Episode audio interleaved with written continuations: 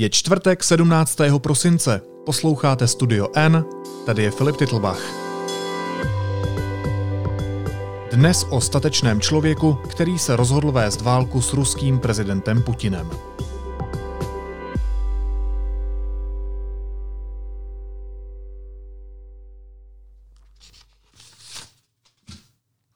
V noci se ochladilo. Probudil jsem se s nosem a ušima úplně studenýma. Za to jsem se pořádně vyspal. Znovu se mi začaly zdát sny, což se v předešlých těžkých dnech nedělo. Za oknem bylo sichravo, pršelo, foukal vítr, teplota tak kolem nuly. Nebe celé potažené neproniknutelnou špinavě šedou mázdrou. Včerejší krátký záblesk jara, kdy po nebeské báni dokonce proplul párek vlídných bílých obláčků, zase pominul. Faktem ale je, že v takovém počasí se dobře spí. Rozhodně mnohem lépe, než za tiché a jasné polární noci. Na pokoji mi přinesli malé elektrické topení, abych tu měl tepleji. Tomu říkám nepřetržitá 24-hodinová péče. A zase mě čekají infuze. Teprve teď, když se můj stav přece jen trochu stabilizoval, začínám chápat, na kraji jaké propasti jsem se to ocitl a jak z ní na mě zavanul studený hrobový chlad.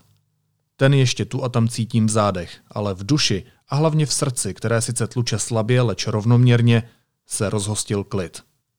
Uvolnil jsem se a novou situaci si vyloženě vychutnávám.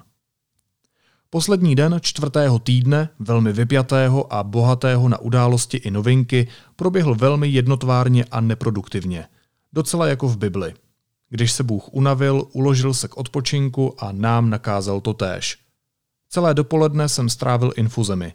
Zavedli mi nový katetr, tentokrát do druhé ruky a znovu do mě napumpovali přes dva litry všelijakých tekutin, včetně těch, které pro boj s krizovými stavy předevčírem dodal reanimatolog.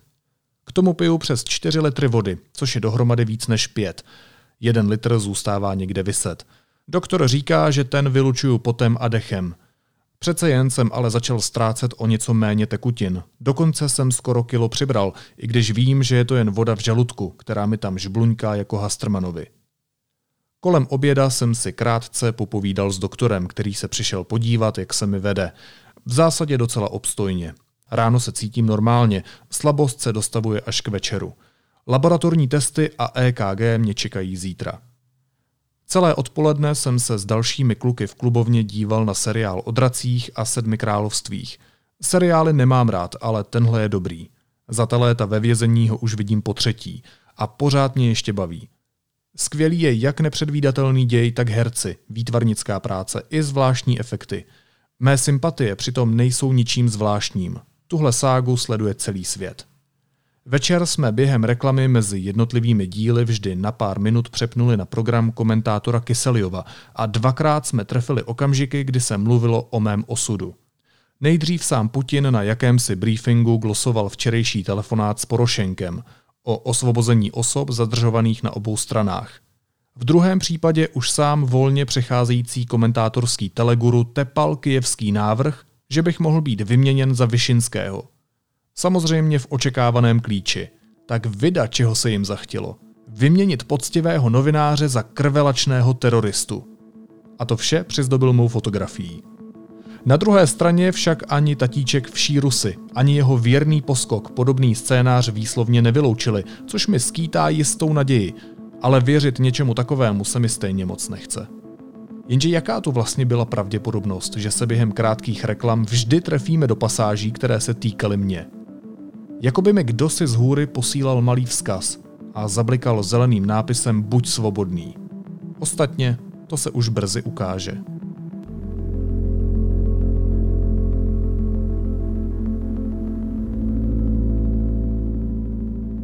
Přečetl jsem vám jeden den z denníku Oleha Sencova, filmového režiséra a jednoho z odpůrců okupace Krymu, proti kterému Rusko tvrdě zakročilo – ve vykonstruovaném procesu ho obvinili z terorismu, sebrali mu ukrajinský pas a nutili ho k doznání. Nakonec ho poslali na 20 let do ruského vězení. Sencov se rozhodl v lágru držet hladovku, která trvala 145 dní a během toho si psal tajně deník, který se mu podařilo propašovat ven a který jsme v deníku N vydali pod názvem Kronika jedné hladovky. A přímo s Olehem Sencovem teď mluvila naše reportérka Petra Procházková. Petro, ahoj. Ahoj Filipe.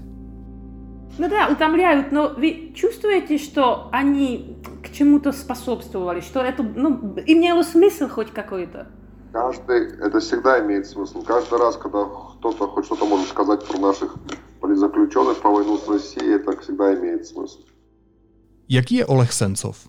Oleg Sencov je eh, velmi zvláštní osoba. Musím říct, že jako pro novináře, který s ním chce dělat rozhovor nebo dělá rozhovor, je to eh, oříšek poměrně těžko rozlo, roz, rozlousknutelný, to jsem si vybrala slovo, eh, Protože on zaprvé si myslím, že nemá vlastně rozhovory příliš rád. Na druhou stranu chápe, že je to, že je prostě známý člověk, osoba, osoba věhlasná, až bych tak řekla, takže ty rozhovory dávat musí.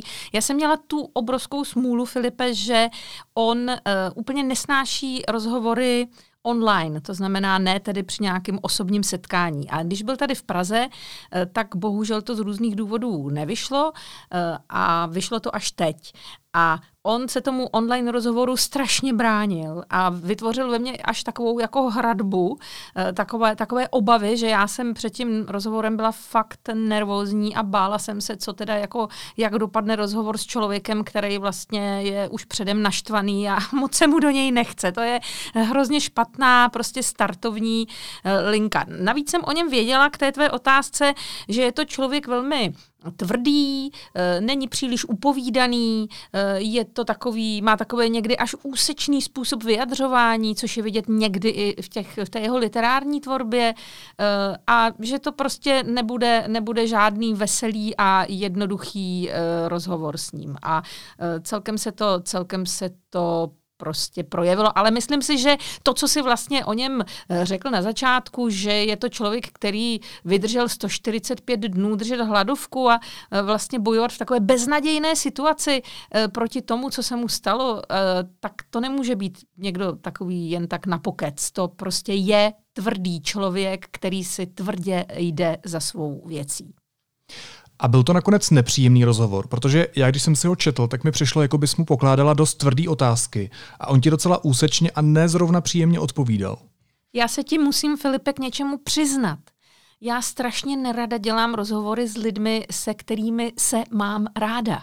Já mnohem raději dělám rozhovory s lidmi, se kterými buď nemám vůbec žádný vztah a já při tom rozhovoru eh, jakoby objevuju tu jejich osobnost, anebo mě právě docela baví dělat rozhovory s lidmi, se, kterým ne, se kterými nemám úplně stejné názory na řadu věcí. A Oleg Sencov je takový člověk a eh, je to určitě člověk chytrý, s jednoznačným takovým světonázorem, s, s velmi vyhraněným životním postojem a mě takovéto slovní soupeření e, s takovými lidmi hrozně baví. Takže takže ano, ten rozhovor byl částečně konfrontační. Ono tam jako také není všechno, všechno se samozřejmě nedostane nikdy e, do novin, takže tam nejsou takové ty jeho úplně jednoslovné e, odpovědi. To je, to je černá můra každého novináře, když ty položíš tříminutovou otázku a on ti odpoví ano, nebo ne, nebo tohle mě nezajímá. И повлияло на эти темы, о которых вы писал, то, что вы голодал, то, что вы был в тюрьме в таком, наверное, другом состоянии, чем на свободе, это понятно? Нет. Нет? Но сейчас вы задумался чуть-чуть. Tak to mi taky dělal.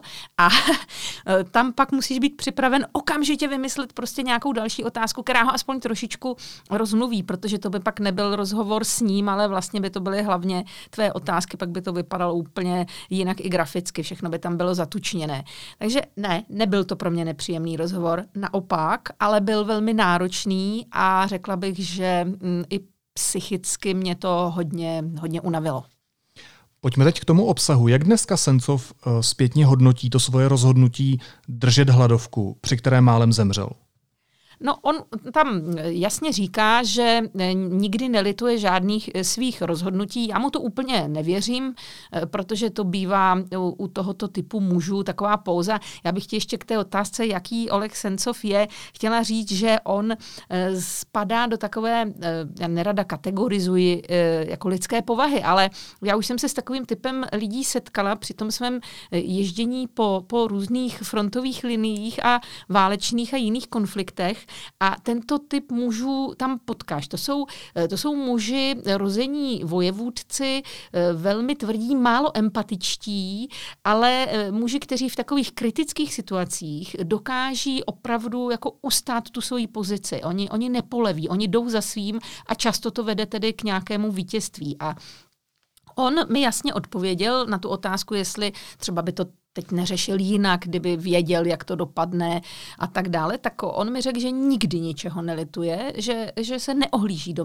do minulosti. On prostě dělá věci eh, s takovým pevným rozhodnutím, že jsou správné a nijak to zpětně nechce, eh, nechce rozebírat. Eh, takže samozřejmě nelituje toho rozhodnutí držet hladovku. On skutečně málem zemřel. Já si dokonce uh, myslím, že on spíš lituje toho, že vlastně ona skončila ne úplně jeho, jeho vítězstvím. Ono se o tom strašně těžce mluví, protože uh, on byl na hranici života a smrti a uh, to vedení té vězeňské nemocnice už bylo rozhodnuto ho donutit k umělé výživě, protože žádný nikdo tedy neměl zájem na tom, aby, aby zemřel.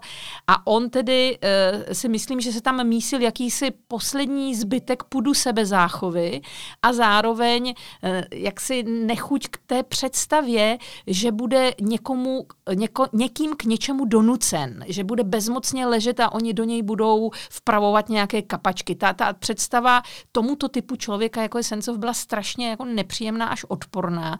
A myslím si, že tyto okolnosti vedly k tomu, že on tu hladovku ukončil, aniž by vlastně splnil eh, s čím do ní vstupoval. Jo? Ty, ty jeho požadavky byly jednoznačné, on chtěl osvobození tedy hlavně těch e, dalších politických vězňů, Ukrajinců, kteří, e, kteří odpikávali si tresty v ruských věznicích. Toho nedosáhl vůbec, přesto tu hladovku ukončil a přesto nelze říci, jestli ji ukončil jako vítěz nebo poražený. Hmm. Když se ale říkala, že je to typ člověka, který jde přes jakékoliv překážky tvrdohlavě k vítězství, tak čeho tím dosáhl? Co je pro něj osobně tím vítězstvím? Já si myslím, že eh, ta hladovka pro něj měla naprosto zásadní význam.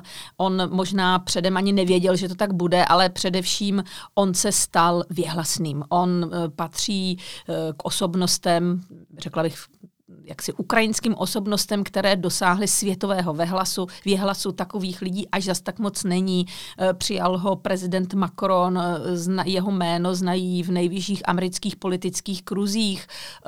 Eh, prostě, i když třeba jeho hvězda teď maličko jako zapadá, e, není už, o něm tak nemluví, e, tak e, jako ten, ta, ta pozornost světa a světových médií a světových politiků v době, kdy držel tu hladovku i poté, kdy byl osvobozen, byla obrovská.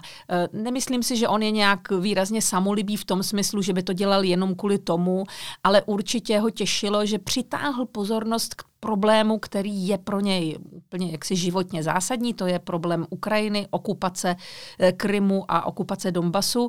A to si myslím, že, eh, že vlastně ospravedlnilo všechny ty útrapy a ty, to, to období, které on strávil ve vězení a že ta hladovka vlastně v tomto smyslu svůj účel pro něj eh, splnila, změnila mu úplně život. Eh, on to sám tam říká, že vlastně se stal známým a jeho slovo teď mnohem více znamená, než jakéhokoliv jiného Ukrajince, který, který prostě není tak známý. My moc dobře víme, co si Sencov myslí o Putinovi, ale mě by zajímalo, eh, jak je ten opačný postoj, jak vnímá Putin Sencova? No já mám na tohle, eh, to je moje téma, protože pan prezident Putin eh, je také zvláštní osobnost. Já ho leta studuju a opravdu, opravdu ho velmi pečlivě pozoruji a vím, že eh, on má pro některé typy osobností slabost a některé naopak úplně nesnáší. A například Sencov nebo další takový výrazný eh, muž v okolí, eh, v okolí Putina, eh, opoziční lídr Navalný nebo, nebo kdysi vůdce takové oligarchické opozice Chodorkovský, to jsou úplně stejné typy mužů, které Putin vůbec nemůže snést nejen proto, že ho kritizují, ale i z podstaty jejich povahy. On prostě nemá rád tyto silné, chlapácké, takové bych řekla až mačistické eh, typy mužů, kteří, eh, kteří dokáží, kteří prostě něco vydrží a které on se snaží ponížit a,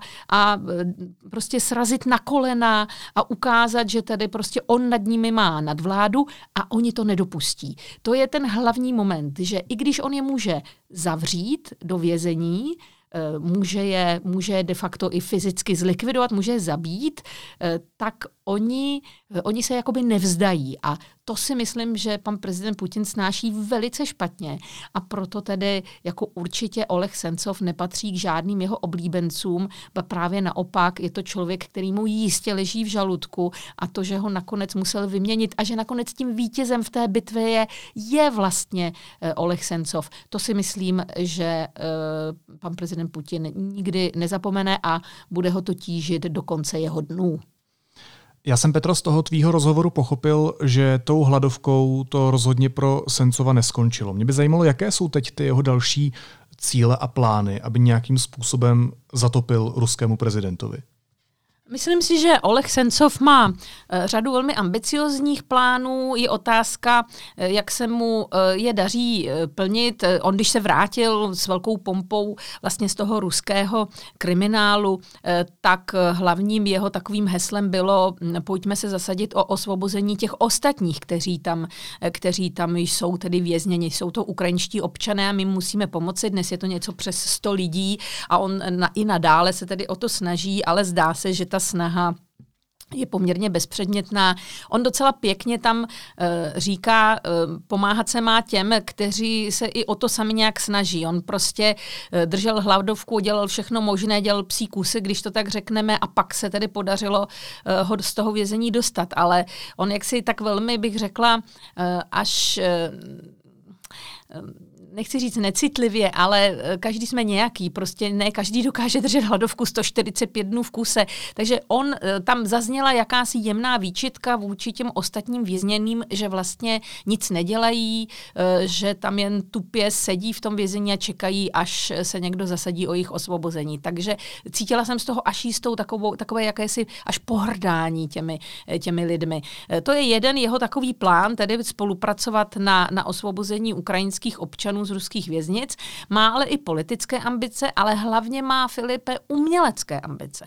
Eh, Oleg Sencov sám sebe, kdyby se jeho zeptal na to, kdo jsi, Olehu Sencové, tak on by ti řekl, já jsem filmař, umělec, scénárista a spisovatel to je jeho podle mě největší ambice v životě. On se chce prosadit jako umělec, jako člověk píšící a jako režisér filmů. E, tam má obrovské plány. Myslím si, že zatím těží hodně z toho, že je vlastně známý, že to je člověk, který tedy vydržel takhle strašně dlouho hladovět a proto se mu třeba teď lépe schání peníze na ty filmy. Je otázka, jak jakou uh, skutečnou, jako uměleckou kvalitu ta jeho díla mají, jak budou oceňována a jak uh, tedy dlouho ta pozornost vůči jeho osobě vydrží. To je velmi zajímavý moment, o kterém mluvíš. Já bych se možná ještě vrátil k té knize Kronice jedné hladovky. Myslím, že si všichni mohli udělat nějaký obrázek, jakým stylem je psaná, když jsem v úvodu přečetl jednu pasáž mně osobně to se vší úctou k autorovi nepřijde jako nějaké skvostné literární dílo. Ono vlastně ve výsledku jde o docela strohé vyprávění. Ale ta hlavní hodnota, ta hlavní podstata té knihy eh, tkví spíš v tom, že přináší očité svědectví z ruského lágru, že přináší i pocity člověka, který drží tak dlouhou hladovku, protože někdy je až fyzicky nepříjemný tuhle knihu číst.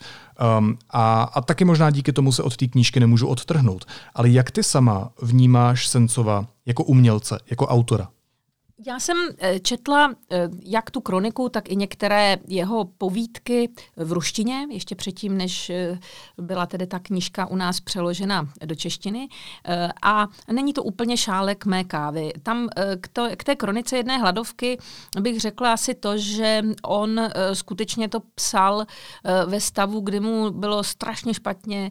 Psal to ještě takovým způsobem, aby to nebylo, on to psal rukou, psal to, aby to nebylo nebylo čitelné pro ty bachaře, protože on to nemohl skrývat, že něco píše, takže on jim vykládal, že píše nějaký fantastický román a e, prostě věděl, že nějakým způsobem to někdo třeba rozluští, když zemře, takže ta, že ty jeho zápisky o tom, jak hladověl a co tam prožíval v tom vězení, že se dostanou na světlo světa. Takže tady bych jako e, tuto knihu já bych literárně nehodnotila. Ano, ona je taková úsečná. Ostatně jako je Sencov úsečný. On se mnou i takto v tom rozhovoru mluvil já, když mi odpovídal na ty otázky, tak já jsem úplně slyšela jakoby pasáže z té knihy. On mluví takovým velmi mm, víš, jsou lidé, kteří když ti odpovídají, tak eh, slyšíš té jejich odpovědi, že oni ještě o tom přemýšlí, že si nejsou jisti. Sencov si je vždycky vším jist, co říká.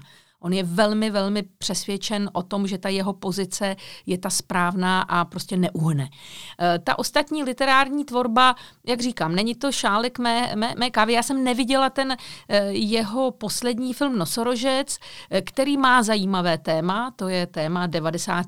let na Ukrajině, na Krymu, což samo o sobě bylo strašně bouřlivé období a myslím si, že by to mohl být zajímavý film. A jak říkám, neviděla jsem ho, on byl dokončen asi před 14 dny a docela jsem na ten film zvědavá.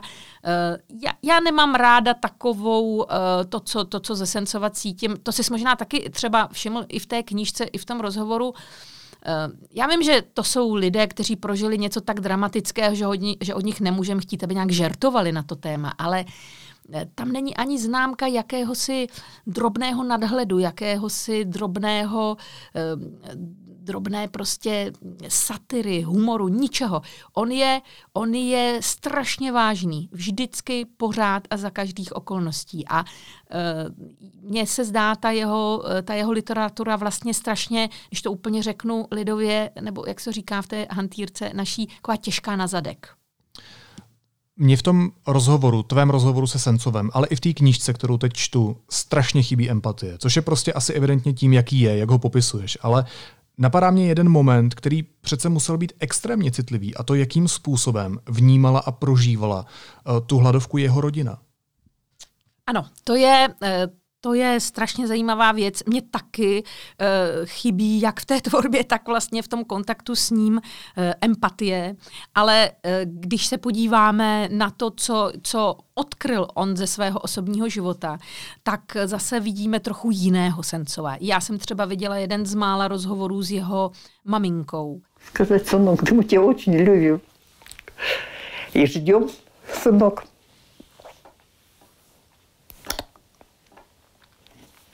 Я очень хочу, чтобы он вышел. Чтобы он занялся опять детьми. Потому что вот Владу сейчас, ну, необходим отец, понимаете? Вот как до кого достучаться, что вот která hovoří o jeho dětech. On to nemá vůbec jednoduché, on se rozešel se ženou, má dvě děti, uh, holčičku nebo holčičku, dneska už je to slečna v pubertálním věku uh, a chlapce, který trpí opravdu těžkým autismem. On se o ně stará, když byl ve vězení, tak musel prožívat obrovská muka vlastně uh, vůči těmto svým nejbližším, i vůči té mamince. On to prostě asi tyto věci nechce dávat najevo. Tam je hrozně zajímavý moment, když mluvíme o té empatii, Filipe, že on například vůbec nechtěl, aby ho ty nejbližší navštěvovali ve vězení. On to nechtěl, protože si byl vědom, že by ho to emotivně zřejmě nějak zvyklalo, že by ho to třeba zvyklalo v tom odhodlání držet hladovku. On je nechtěl vidět, ani když si myslel, že umírá a že je uvidí naposledy v životě. To je neuvěřitelná, bych řekla, eh, jako síla charakteru na jedné straně, na straně druhé ano.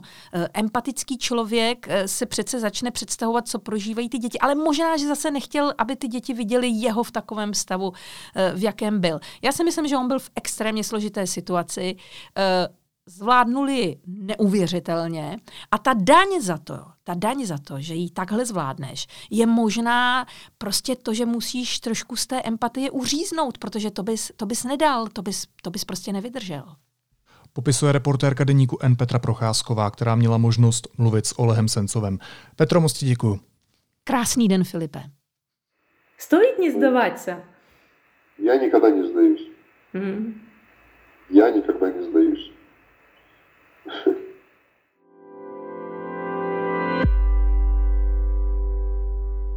A teď už jsou na řadě zprávy, které by vás dneska neměly minout. Nejvyšší soud definitivně potvrdil, že výsledky odposlechů povolených soudem lze použít jako důkaz, i když byly nasazeny kvůli jinému podezření. Ministr zdravotnictví Jan Blatný na tiskové konferenci po jednání vlády oznámil, že vánoční půlnoční mše dostanou výjimku ze zákazu vycházení. Kapacita bude omezena na 20% míst k sezení. Přítomní musí mít respirátor a nebo roušku. Hospody a restaurace začaly ze zoufalství rebelovat. Data navíc ukazují, že během krátkého uvolnění nemalá část podniků už neotevřela. Nejhorší je situace v malých městech. Při rvačce na diskotéce zbyl policista Daniel Vlachinský protivníka do bezvědomí. Zlomil mu nos i spodinu očnice. Vyvázl s podmínkou a zákazem vstupu na společenské akce. Nyní ho prezident Miloš Zeman omilostnil a jeho odsouzení zahladil. A Senát vyzval vládu, aby do tendru na dostavbu jaderné elektrárny Dukovany nezařadil firmy z Ruska a Číny, které jsou rizikové pro bezpečnost České republiky.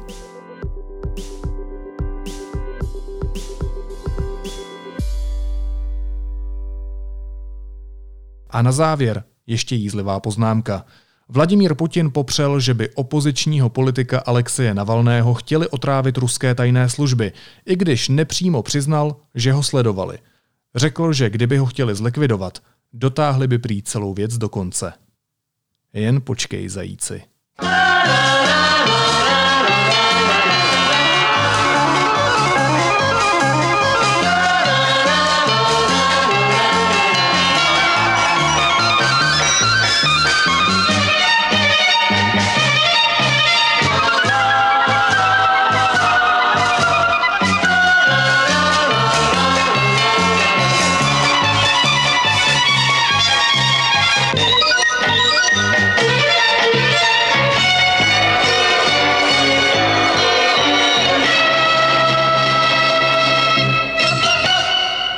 Naslyšenou zítra.